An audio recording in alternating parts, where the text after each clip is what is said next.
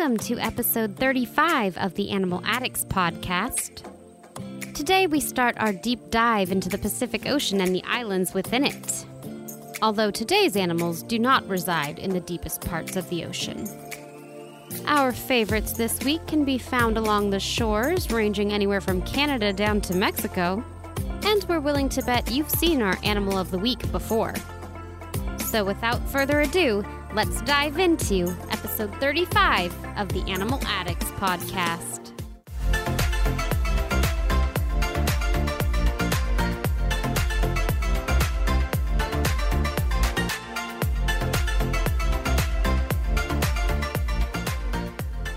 Hello and welcome to episode 35 of the Animal Addicts podcast. As always, we're your host, Sally. And Casey. And this time we can run for president. Yay! Well, our podcast can. Yay! Animal. Addicts 2024. and it is a natural born citizen. yes! It has not had residency now for 14 years, and it's also not 35 years old. But anyway, all right. Um, the world would be better if Animal Addicts 2024 Yeah, could be a thing. we can become a pack. Oh, the American political system. So great. Anyway, that's not what we're here to talk about.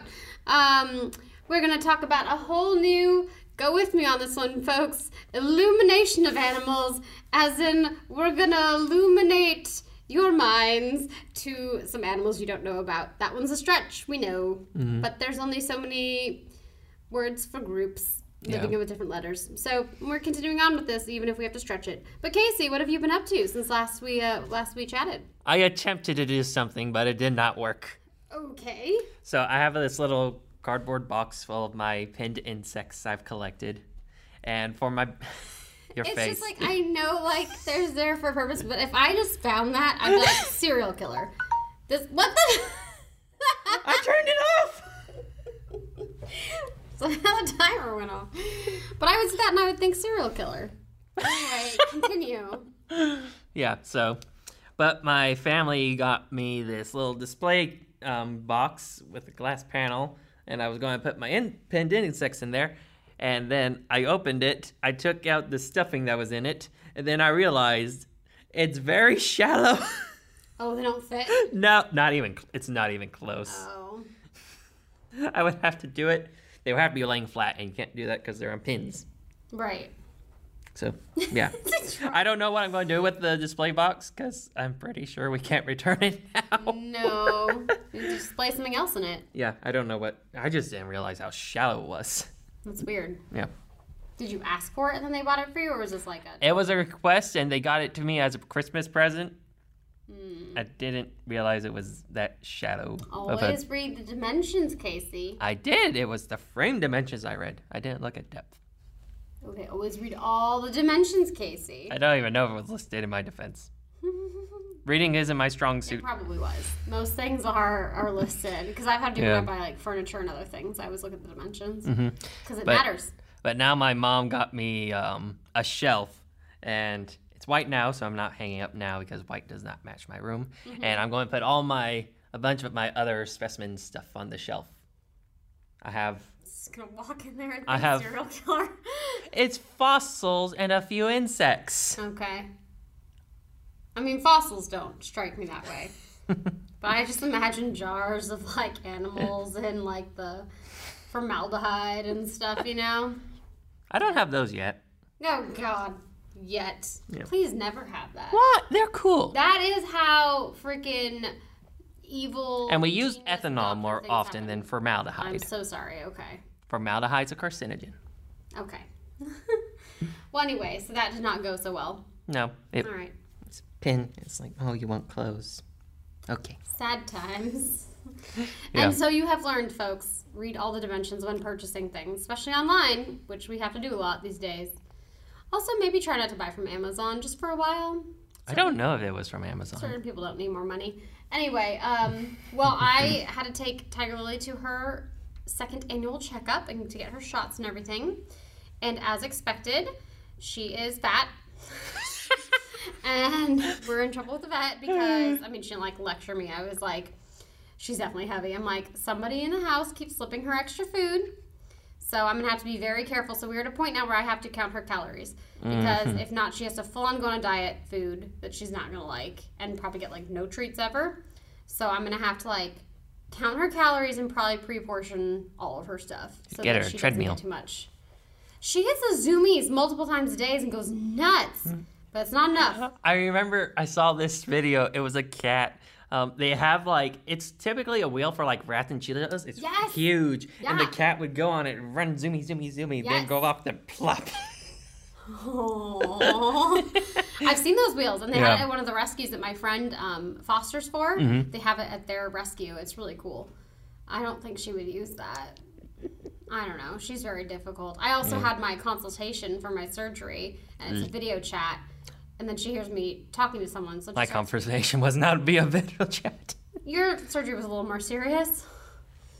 I still have to go under anesthesia though, Yes. but I don't have to be like, By the way, it's so true.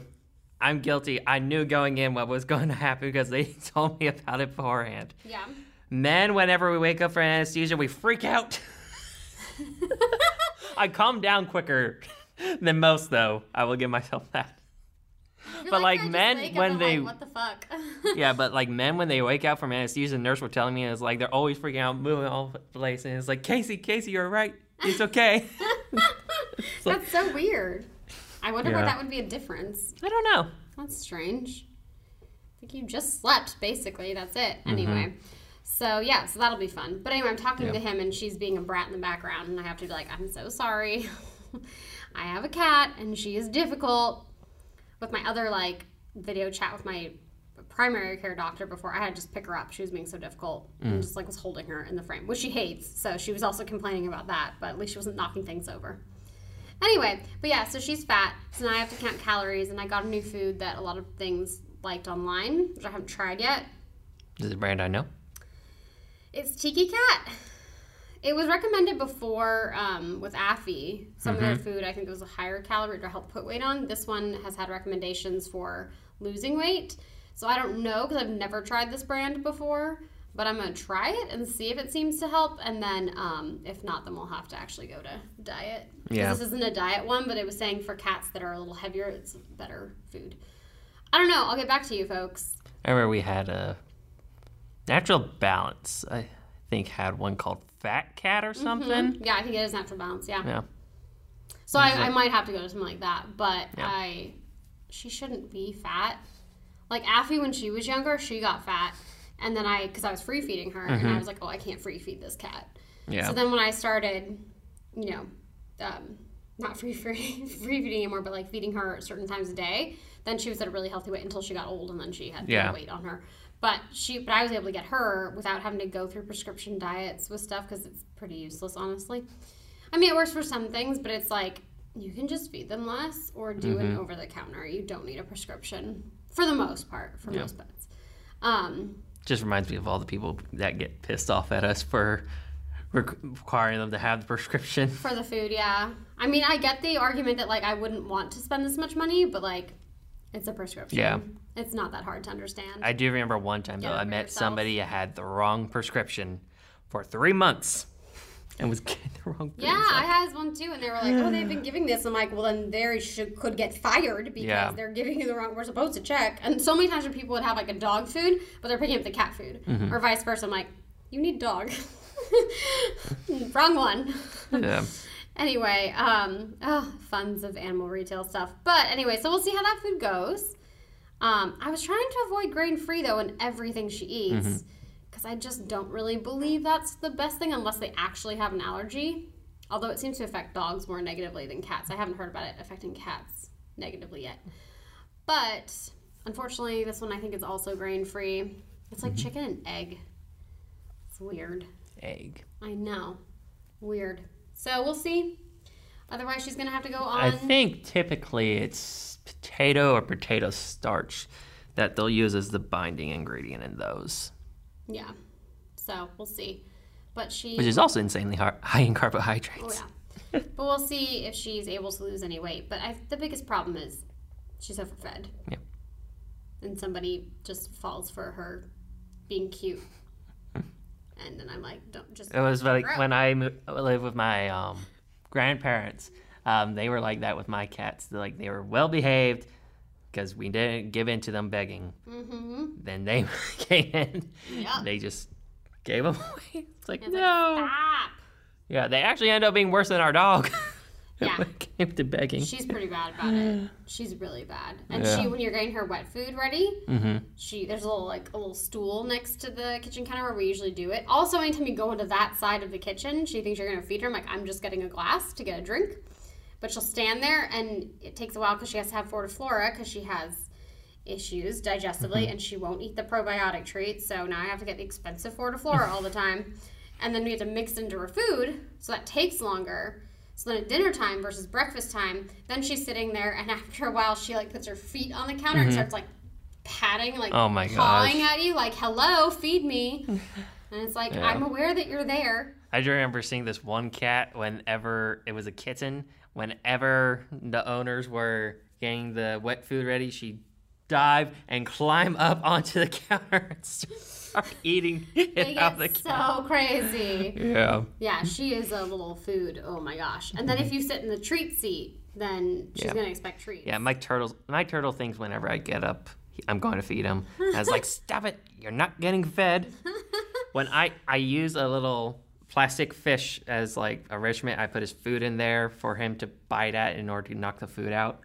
Whenever I fill it up, I have to sit on my bed facing away from him, He doesn't see it. so he doesn't see it and go as insane. But yeah. He's like, give it to me. Mm-hmm. Anyway, so um, so yeah, so we'll have to update. I mean, it'll take at least a couple months for her to drop weight, but she and me both. Mm-hmm. I need to lose a lot of weight too, but there's not much exercising I can do. And then now I'm trying to like dance more and do more like workouty stuff. And of course, she's so helpful when it comes Yeah. to that. Especially when I have tap shoes on, I'm like, don't come in here. If I kick you, it's gonna really hurt. Completely off topic, but now that we've been talking about weight loss, it makes me think of the show My 600 Pound Life. yeah. my whenever I'm watching it on TLC, my sister comes in and is like, "How can you watch this?" It's like it gives me positive vibes. Yeah, it's one of those like not necessarily hate watching, Yeah. but it's yeah. Anyway, yeah. um, but yeah, so that's that. But we should move on. Yes, we should. into animal thingies that we are actually supposed to talk about today. So, Yes. Casey, what did you want to talk to? I definitely read this wrong, by the way. what do you think it said? Um, I read uh, Sea Star Wa- Wars syndrome. Wars? Yeah, I was like Star Wars. That's that's. Or like I think I ah. read it as Warzing, and I was like, that's weird. Anyway, continue. yes. So there's a problem with sea stars that's been going on for a long time. Starfish. Anyway, yep. I will forever call them sea stars because they are not fish. They are echinoderms. But it is prettier. Anyway, continue. But anyway, so there's a serious decline in sea star populations, and it has been attributed to a disease called sea star wasting syndrome. Okay. Yes. So what happens is this the sea stars become very weak and eventually they develop lesions and then their arms and everything falls apart. Oh no. Yes. That's bad. And for a long time, it was suspected that it was actually caused by a virus. But several studies have reviewed to find um, any kind of evidence that supports this hypothesis, so that has been rejected. Okay. And new research has been published in Frontiers in Microbiology and has found that it's actually a bacteria that lives on the sea star, and it's not it's not an infection, but rather the bacteria are sucking up all the oxygen, and the sea stars are suffocating. Whoa. Yes, But how does that make things fall apart just because they're suffocating? I guess that's just them disintegrating. They need oxygen for their muscles, Okay. and they have a very different skeletal structure because ours is just a bunch of different attachments, and it's we're like the stick man. Okay. yeah. There is like a lattice network of tiny little bones all stitched together by muscles. Oh. So if they're not going to get adequate oxygen, they can't sustain it, and then cells will die, and then they fall apart. Ugh. Okay. Yes.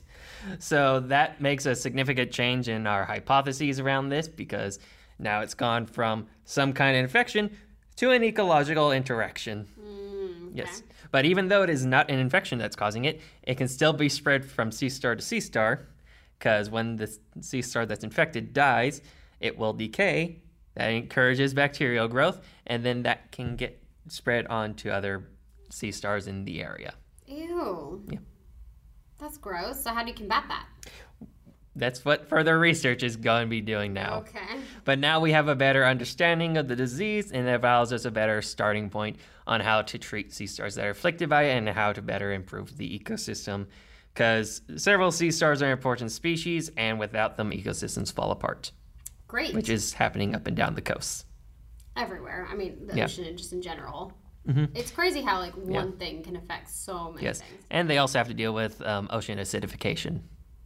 You mean them getting this because of the acidification? No, that's another problem. To it. Another problem is um, ocean acidification because of CO2 in the atmosphere that's causing the oceans become more acidic, and that affects their skeletal structure because it's Mm-hmm. Made of calcium carbonate. I believe it's calcium carbonate. Yeah, pretty sure. Is it actually? Pretty sure. I just realized. By the way, also don't buy sea stars from little ocean markets Mm-hmm. because because of when they die, they don't stay solid like that because it's like a lattice network in their skeleton. So they have to be taken out of the water and dried off while they're alive in order to be like that. So yeah, don't buy those. that makes me feel bad because when I did Mm-hmm. Little Mermaid, I had this like sea star like clip thing Mm-hmm. we got from some. Yeah, my some mom got near the beach.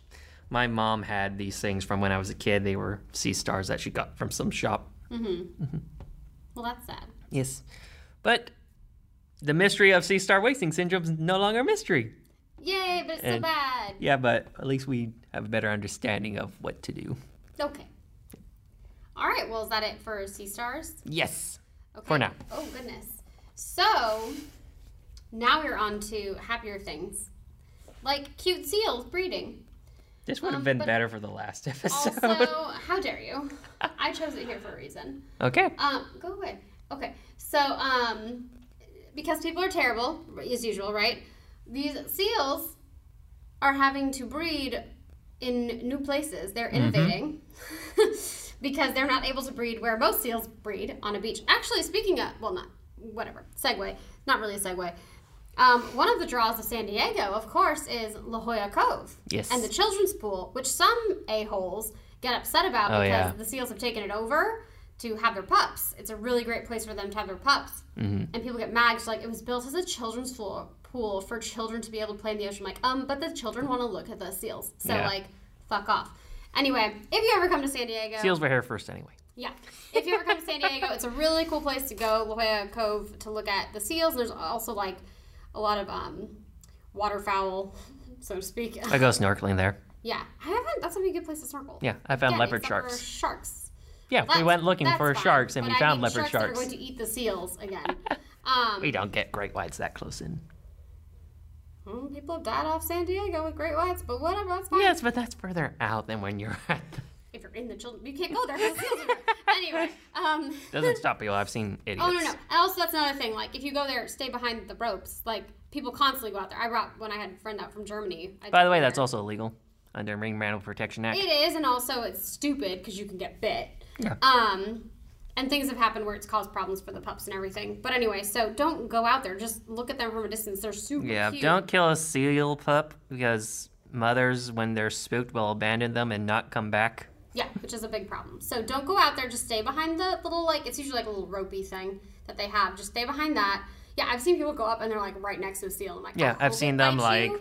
I saw someone walk right up to a mom and take a picture. It's like, Yeah, I'm like, I hope it bites idiots. you, and I hope it knocks you off this cliff Mm-hmm. because you're stupid. Anyway, but don't do that. But the point is, you can come to San Diego and enjoy them from a distance, a safe distance. You're still pretty close, especially if you're up on like the cliff side. I mean, the seals don't go right there usually, although they do kind of go a little lower down. But there's like seagulls and stuff having little babies there too, so it's really pretty. It's a really cute thing. But anyway, the point is, again, much like people want the children's pool back, although most people I don't think do. Um, where these little guys live because of tourism mostly the beaches are being taken over where they would normally have the little pups so they've had to innovate and this is the title of the article guys world's rarest seals have a secret breeding cave in cyprus which sounds like something out of greek mythology to me Yes. but anyway um, okay here we go also this is talking about the monk seals and apparently Mediterranean monk Me- seal. specifically the Mediterranean monk seal. Although that could have been narrowed down. There's only two left. Anywho's. Um, and they assume there's only about 700 left, so that's why they are rare. Anywho's, so they've been caught on cameras in secret breeding caves in northern Cyprus, and they're providing hope that hopefully the species is going to be able to, you know, continue to boost their numbers by breeding somewhere. Um, so anyway, essentially, it's getting into skipping ahead, skipping ahead. Um, due to human pressures such as bycatch and tourism, with the tourism, a lot of times it's be- people being on the beach, but also they're building hotels there a lot, so that's part of the problem. They've been forced to raise their pups inside cave systems rather than their usual open beaches on the island. And a new study using camera traps carried out by researchers from the University of Exeter in the UK and the Society for the Protection of Turtles, yay, spot in Cyprus, has revealed several previously unknown breeding caves in northern Cyprus the first to be found along the north coast of the island. This is an article from Live Science, which I, of course, will be linking. Um, anyway, they basically found there's a few caves where they seem to be breeding their and breeding and having their pups, and at least one, I know they mentioned in the article, um, one individual at least used the same cave for three rounds of pups, so obviously it's a good breeding cave, at least that one. Most of the caves, they don't really see them doing it, but there are a few caves that they do use this way. But anyway, they continue on to say that they've been forced into caves because for centuries, fishers across the Mediterranean have killed monk seals for a variety of reasons.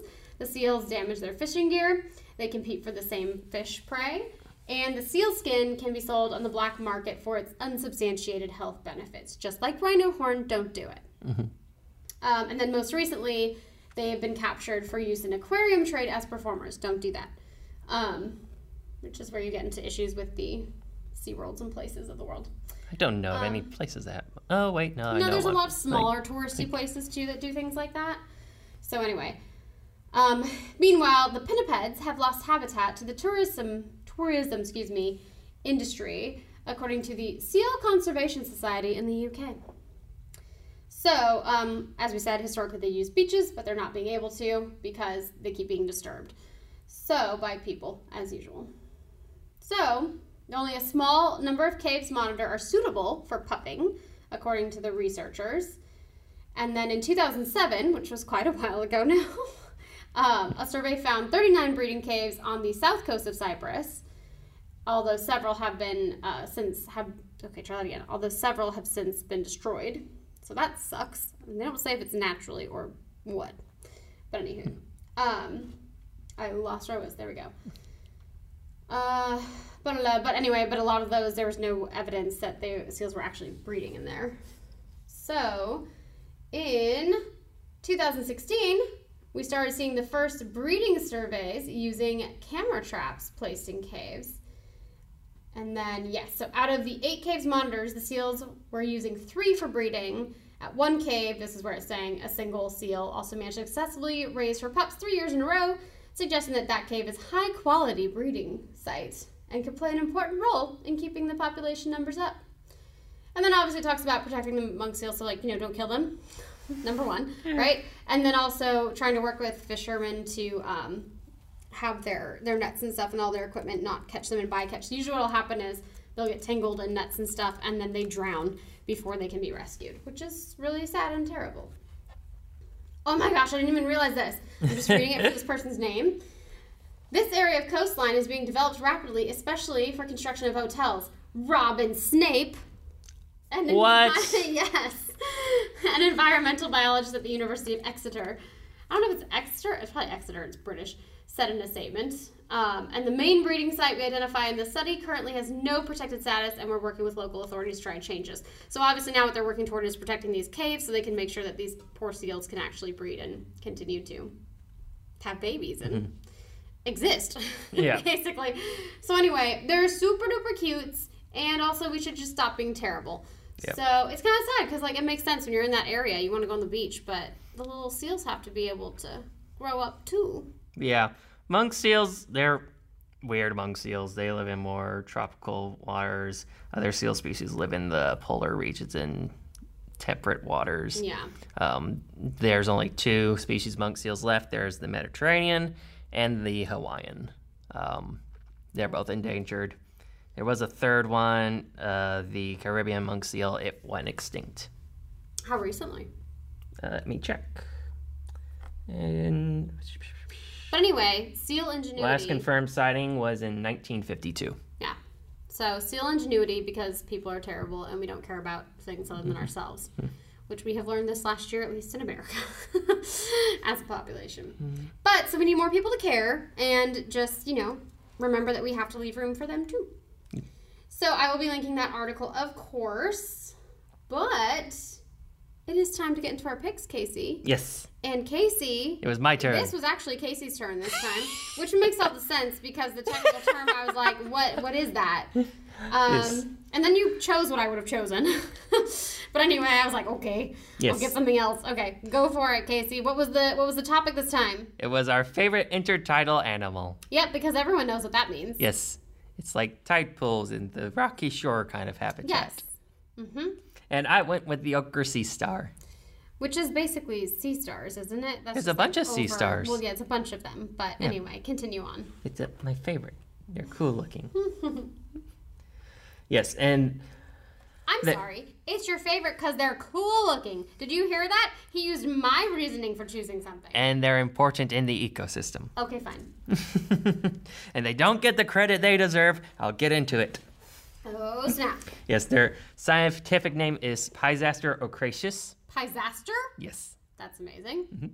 They are found along the Pacific coast from Alaska down to Baja, California. All right. And they are found in the intertidal rocky shores, as the topic suggests. Mhm. They're about 25 to 45 centimeters across. They have kind of bulky arms for a sea star. Yeah. They look jacked. Mm-hmm. Um, typical lifespan about four to six years. Uh, some um, that lived in aquaria have been recorded up to 20 years. Okay. And they come in a large variety of colors, including reddish colors, oranges, purples, brown, reds. Are these often the ones that, when you go to an aquarium, are in the little touch pools that you can touch? Or is that a different type? Most of those were probably bat stars Okay. because these guys are predators. ah, children, stick your fingers in. well, that's like that's what I always love telling like my cousins if they ever go to an aquarium with the touch pool. It's like it's trying to kill you. but yeah, uh, most of the time because those are communal, like tide pools, those are um, bat stars typically, and then ochre sea stars you, you used to be able to find them in aquariums a lot too. Uh, that it would be in their own area. be in the, yeah. Yeah, because they'll eat bat stars. Oh, no. Yes. And these guys like are in a group, a phylum called echinoderms. Okay. It translates to spiny skin. That makes sense. Yes. And they're one of our closest relatives Of course they are. and mo- amongst invertebrates. Okay. Yep, because they're deuterostomes. Whatever that is. So when you're an embryo, Mm-hmm. the, there's going to be a blastopore, which is when the embryo it's dividing, dividing, dividing, forms this little ball, and then starts caving in on itself, because that's going to form our digestive tract. There's protostomes, where the mouth develops first. Then there's deuterostomes, where the anus develops first. Of course. That's the most important. Because when we're at some point, we're all just assholes. oh, my God. For some people, it never changes. yes.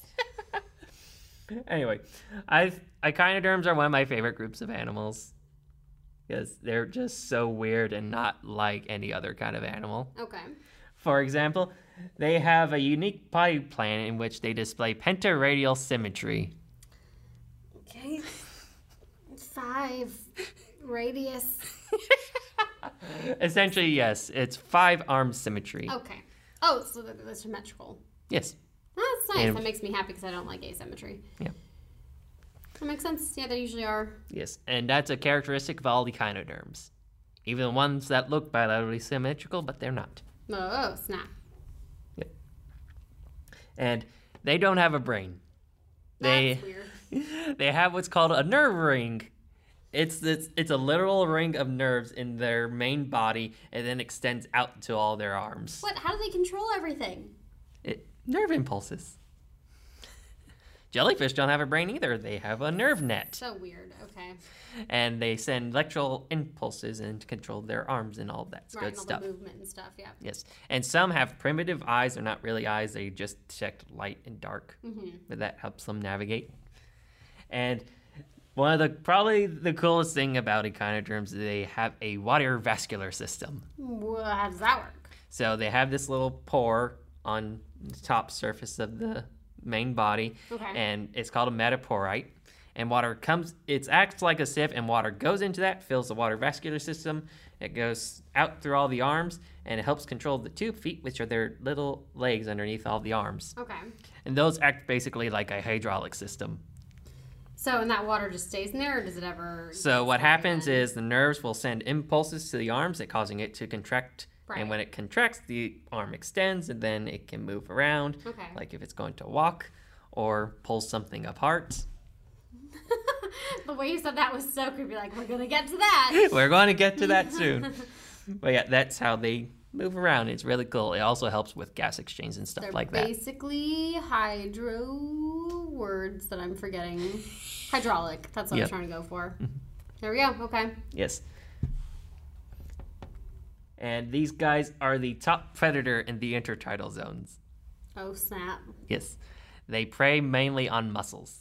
Oh, okay. Yep. And that's the ripping apart. Yes. They use their muscles to rip apart. Yes, they will using their tube feet. They walk around all the mussels. They'll try to look for a little opening, and then they'll attach their tube feet and start prying open um, the shell. And it's cool because their muscles can stay locked in for hours, Oh, that sucks. and then it just slowly keeps prying open and open, open, and open until the mussel shell's open enough where this is a really cool thing. Mm-hmm. It ejects its stomach out of its body into the shell. Ew. release digestive juices, and then it digests the mussel outside of its body, then slurps it all up. Ew, that's so weird. So the poor little mussel is basically melted. Yes, it's awesome. I hope it goes fast. It's slow. I don't like sea stars as much. is that how the bat stars do it too? Bat stars are herbivores; they'll just eat algae. Okay, great. So, yeah, I should have chose. Well, I didn't get to choose the starfish at all, but I would have chosen them because they're cool. Yes, and not only are they important, the top predator, they're also what's called a keystone species. Meaning that if something happens to them, they're a good indicator of something going wrong, or what does that mean? It means things go to shit. Okay, yeah, gotcha. Yeah, so a keystone species, a lot of times you'll hear that referred to sea otters, but it also applies to several sea star species because they keep the mussel population in check. Gotcha. And without them, mussels go out of control and take over all the space, and nothing else can grow in the tides. Gotcha, gotcha, gotcha. And that the term keystone species was actually coined using this species, Hmm, okay, but most people attribute it to sea otters. okay. I don't contribute it to sea otters. I was not aware of that was sea. I thought it was like something for like wolves or some other terrestrial. Wolves would probably be considered keystone as well. Okay. Although some people will expand the definition and just apply it to every single predator out there. and it's like, this is not how you use it. but yeah, and they've actually, the ecologists that um, was Robert Paine, um, and how they discovered this is by in an area they would remove all the sea stars that they found, and then it was the intertidal zone was just nothing but mussels. Gotcha. Yep. And these guys have not been assessed by the IUCN Red List. Really? Yes. They would be so easy to study. They're in tide pools, for goodness sake. Okay. I remember I used to find these guys on like if you go to Oceanside, there's this thing called a wharf where it's just this line of rocks with a little pat. Yeah, I know what you're talking about. Yeah. Yeah. We used to go out there and flash the Yeah. Navy ships. Good times. anyway, I never see sea stars anymore. I don't think I ever saw sea stars out there. Oh yeah. I didn't go that much though. I remember I got pissed off at these people once before though because they were t- picking off the sea stars from the rocks. Mm, yeah, that's annoying. Yeah. What did they do with them after? I Just don't know. I have no idea what People are. people are stupid. They are. And now sea star populations are declining rapidly. As I mentioned earlier. Why? what because of the Sea star wasting syndrome. the wasting thing? Yeah. Okay. Ocean's acidification And also is not helping. Yeah, that too. But yeah, that's the ochre sea star. All right. Well, apparently I should have gone with the bat sea star thing. um, but I it was, it was too difficult for me to be like, what kind of sea stars? I'll do something different. And these are cool. And when you go to tide Yes. pools, you will usually find these as well. And I'm pretty sure I've definitely seen this type before. But I don't poke these. I do. You very gently touch these because it will hurt. um, so I went with the purple sea urchin because it's a beautiful color and they're Yes. Mm-hmm. so pretties, and they just look like a giant like tribble with spines. You don't know Star Trek. That makes no sense to you. Anyway, moving along. I'm offended. Do you know what a tribble is? No. Exactly. that's OG Star Trek. Although I definitely learned I know. Through Deep Space mm. Nine, but that's okay. Anyway, oh my god. Give me strength to get through this name. First of all, Strongy? Strongy. What? Unless it's Strong Jill, but Strongylocentrotus purpuratus. Yep, that's it. They live along the Pacific coast, ranging from Alaska to Mexico. They live along intertidal zone um, and can also be found in the giant kelp forest. So that's cool. And they range from about 5 to 10 centimeters in diameter. Estimated they could live into their 20s. That's great. I never even thought Yeah. about the lifespan of like sea urchin. Mm-hmm. They are herbivores and will eat a variety of algae.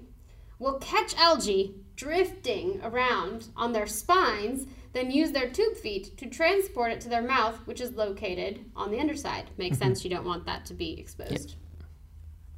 Its mouth is called Aristotle's lantern. That's so cool. Yeah. Why is it called that? Does it say? It probably was found by Aristotle. There you go. Um, wh- while he was holding a lantern at night in the sky, apparently.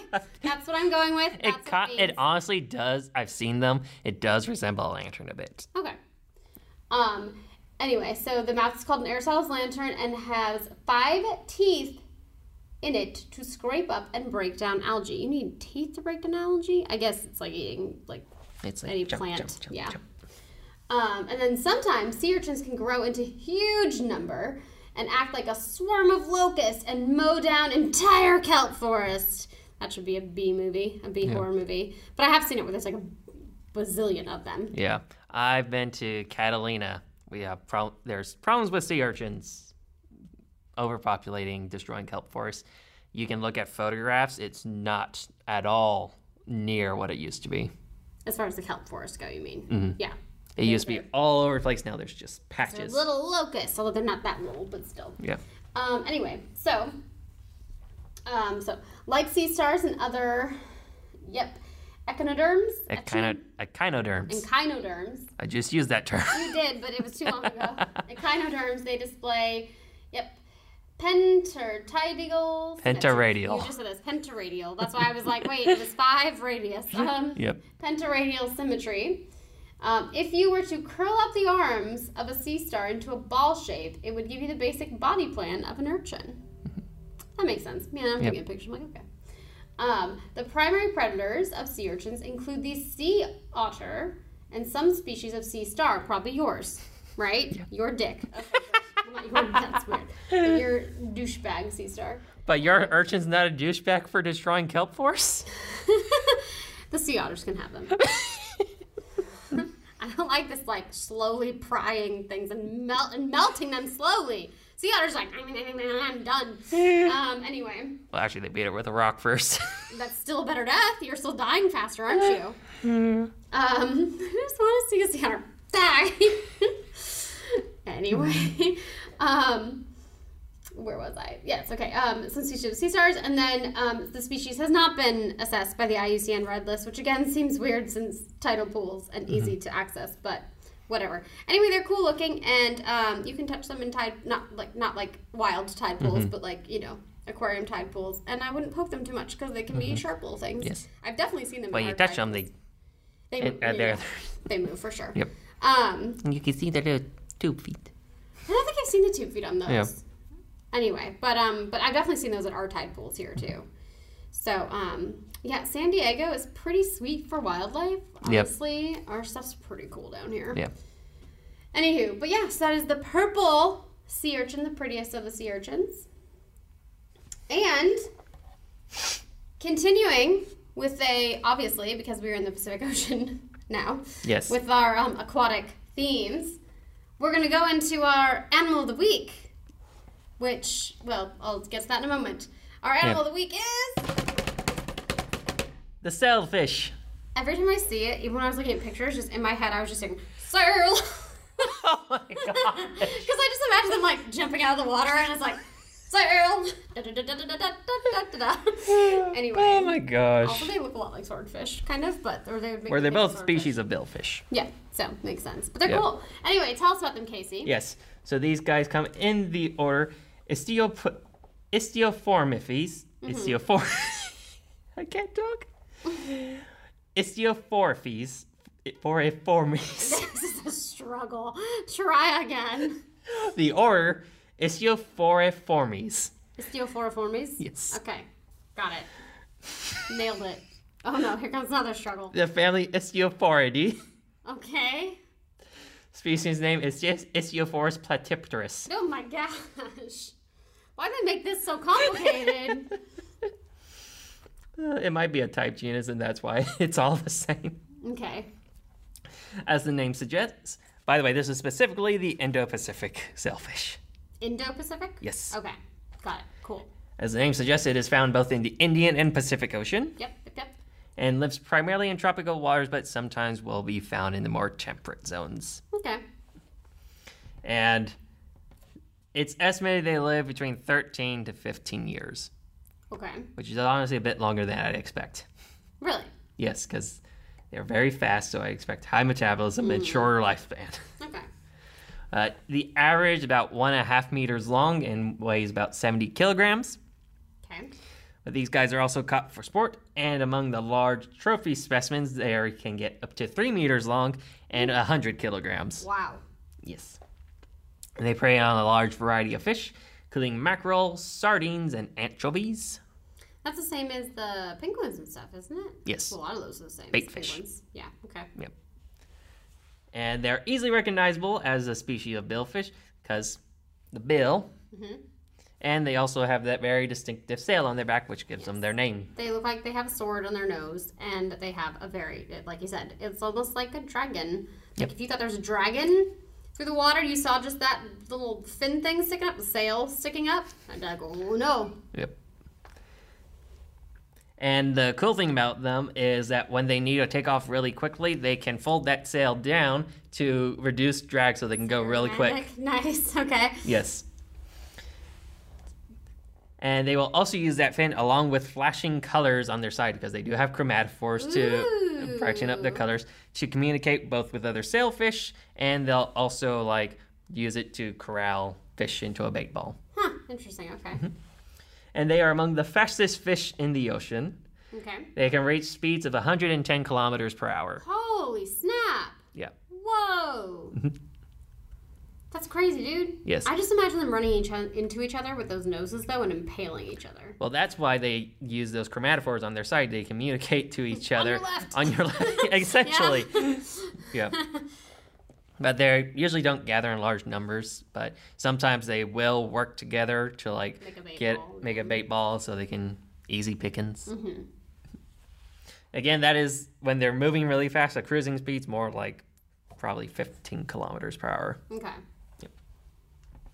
And they have what's called a fusiform body plan. Like a fuselage? Like, what is that? I don't know what a fuselage is. It's for like um torpedoes and stuff. Okay, yeah, actually, yeah. Okay. Basically, it. I always say it means it's bullet shaped. Which Okay. what it really means is it tapers on both ends. Okay. All right. It makes them very hydrodynamic and helps them being very quick, agile predators. Okay. And they will hunt schools of fish, and they will actually corral them, like I said earlier. Mm-hmm. And then they'll dive in and shake their bill back and forth real quick and stun the fish, or sometimes even kill them, then go gobble them up. Oh, okay. Yep. And like I said earlier, they'll work together. Swimming fast then. Yes. Ah, just must look ridiculous. Yes, but it's efficient. oh, it's fine. I'm just like, I just kind of want to watch it. And due to the fact they get large and they're so fast, it's they have very few natural predators. It's suspected they may fall prey to some pelagic sharks and orca. Okay. I believe they have been observed being hunted by makos, Okay. given that makos are very fast. Mm-hmm. Have to be fast. yes. And how they catch their prey is interesting. Well, the makos, they go after their tail fins Oh, because then they're rudderless without it. Oh shit! They Yeah. just disabled them. Mhm. That sucks. Yes. And these guys are currently listed as least concerned by the IUCN Red List. Okay. Mm-hmm. So I guess that's why they're still allowed to be not hunted, but Yeah, because we don't. They they're they're sport fish. They're not something we catch commercially, so it's not like we're going out with trawl nets catching sailfish. Sometimes they're caught as bycatch, especially with long lines. They'll go after fish on there, then they get stuck. Mm-hmm. But yeah, they're fish that's only really caught for sport. which I still don't like. But Neither do I. Also, it's very unhealthy as far as eating or just doing it, eating. Also, one time I saw a video of a Well, guy yeah. jump a sailfish. I think it was actually a swordfish. Mm-hmm. It jumped onto the back of the boat, got him in the throat. he lived, but Holy boy, it was ugly. Oh yeah, I bet. Yeah. I don't necessarily feel But bad. yeah. I'm like, you're out here to kill them, so like, Yeah. I mean, But um, yeah, the reason it's not healthy is because of what's called bioaccumulation. Things like mercury same thing with and yeah. other kinds of chemicals in the water. A bunch of little fish will eat those, Mm-hmm, and then the bigger fish have to eat a bunch of those, and then even bigger fish have to eat a bunch of those That's why you can't fish. eat a lot of tuna. Yeah, and then you get to the top of the food chain, and they're just full Yeah. of toxins. But also, I don't think people who are sport fishing are eating them because usually it's Yeah. posted, Mm-hmm. not posted, but It's mounted. That's yeah, I word. find that so bizarre, honestly. Same. I'm like, I feel like you're Compensating. compensating for something. um, but whatever. Yeah. Um, yeah, but they're super cool looking and they're very distinctive. And you will, when you see them, you'll be like, oh, I've seen that before. Probably is a hunting trophy, but Mm-hmm. Yeah. Mm-hmm. or not hunting trophy, but a fishing trophy, sport trophy being the point. But um, all right. Well, is that is that our sailfish? that is the sailfish. our sailfish, like we own them. Um, so Casey. Allie. oh, he's confused by something. Yes. Um, what do you call an aquatic? Well, I won't say aquatic. We'll say marine mammal dressed in a blue suit. Aquamarine. I don't know. A navy seal. I like it.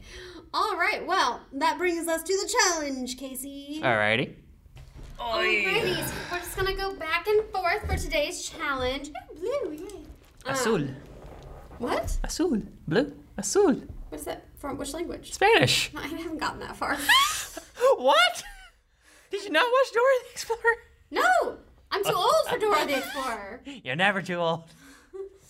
It's like saying you're too old for SpongeBob. I also didn't watch that. my brother did drove my mom nuts. anyway, so today's category is kind of pop culture related. Good So lord. we're gonna just go back and forth. Let's give ourselves three minutes. Three minutes. Three minutes. All right. Back and forth. And today, what we're gonna do is name a song title that has an animal in it. So he's like already over this. I'm So gonna lose. Example, it would be, "I want a hippopotamus for Christmas." Obviously, we can't use that one. Yeah. Okay. Are you ready? Yes. You want go first? Or I will go go first. Okay. Ready? Go. Eye of the tiger. I have, that's the most obvious one. Yes. Um, Crocodile Rock. Who let the dogs out? Good job. Good job. I don't know if that's the name of that song. Hard Day's Night. I don't know. Don't I don't know what it is. Anyway, um, why am I losing my mind right now? Rockin' Robin. It's mine. Blackbirds. Blackbirds. Linkin Park. Oh, I should know this because it's gonna be offensive to you, but I believe it's "Eye on the Sparrow." It's a religious song. Oh. I don't know why oh I Oh my gosh. mark that properly. This is where we fail. oh my gosh. Oh my gosh. It's okay. I don't have a ton. Oh my goodness. Can I just say Papa Roach? Like the artist. yes. um. I'll, we'll broaden it. Mid thing, we'll broaden it. As long as there's like a main lyric or like a main chorus that has an animal name, you can do that too. Because sometimes I don't know the actual name of the song. Oh my mean? gosh. Go start doing Disney movies, dude.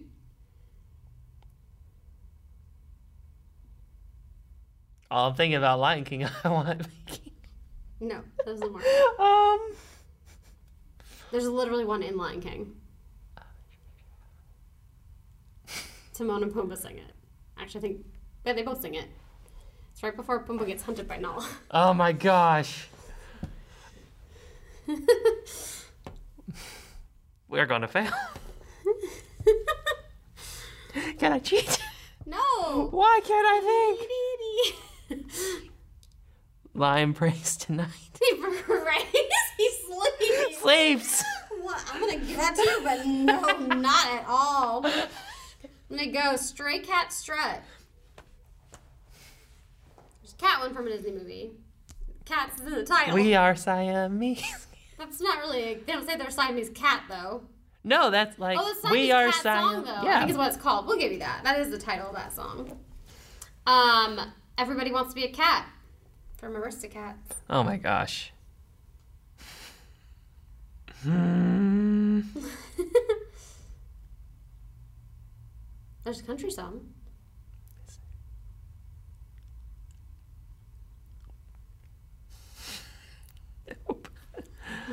um. Hakuna Matata. Nope. Nope. It's a Beatles Uh, song too. Oh, we're gonna we're gonna die. yeah. Oh, a lot of uh, uh, Prince Ali mentioned animals a bunch. You don't get to say they just mention animals a bunch. It has to be like the main part of a chorus. That was terrible. Yes. All right, we got one, two, three, four, five, six, seven. Wait, I missed it. One, two. Because I didn't do normal hash thingies. So one, two, three, four, five, six, seven, eight, nine, ten. We got ten in three minutes. That was pretty bad.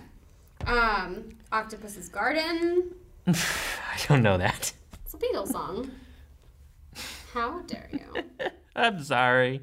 Anyway, so that did not go well. I expected it to go slightly better.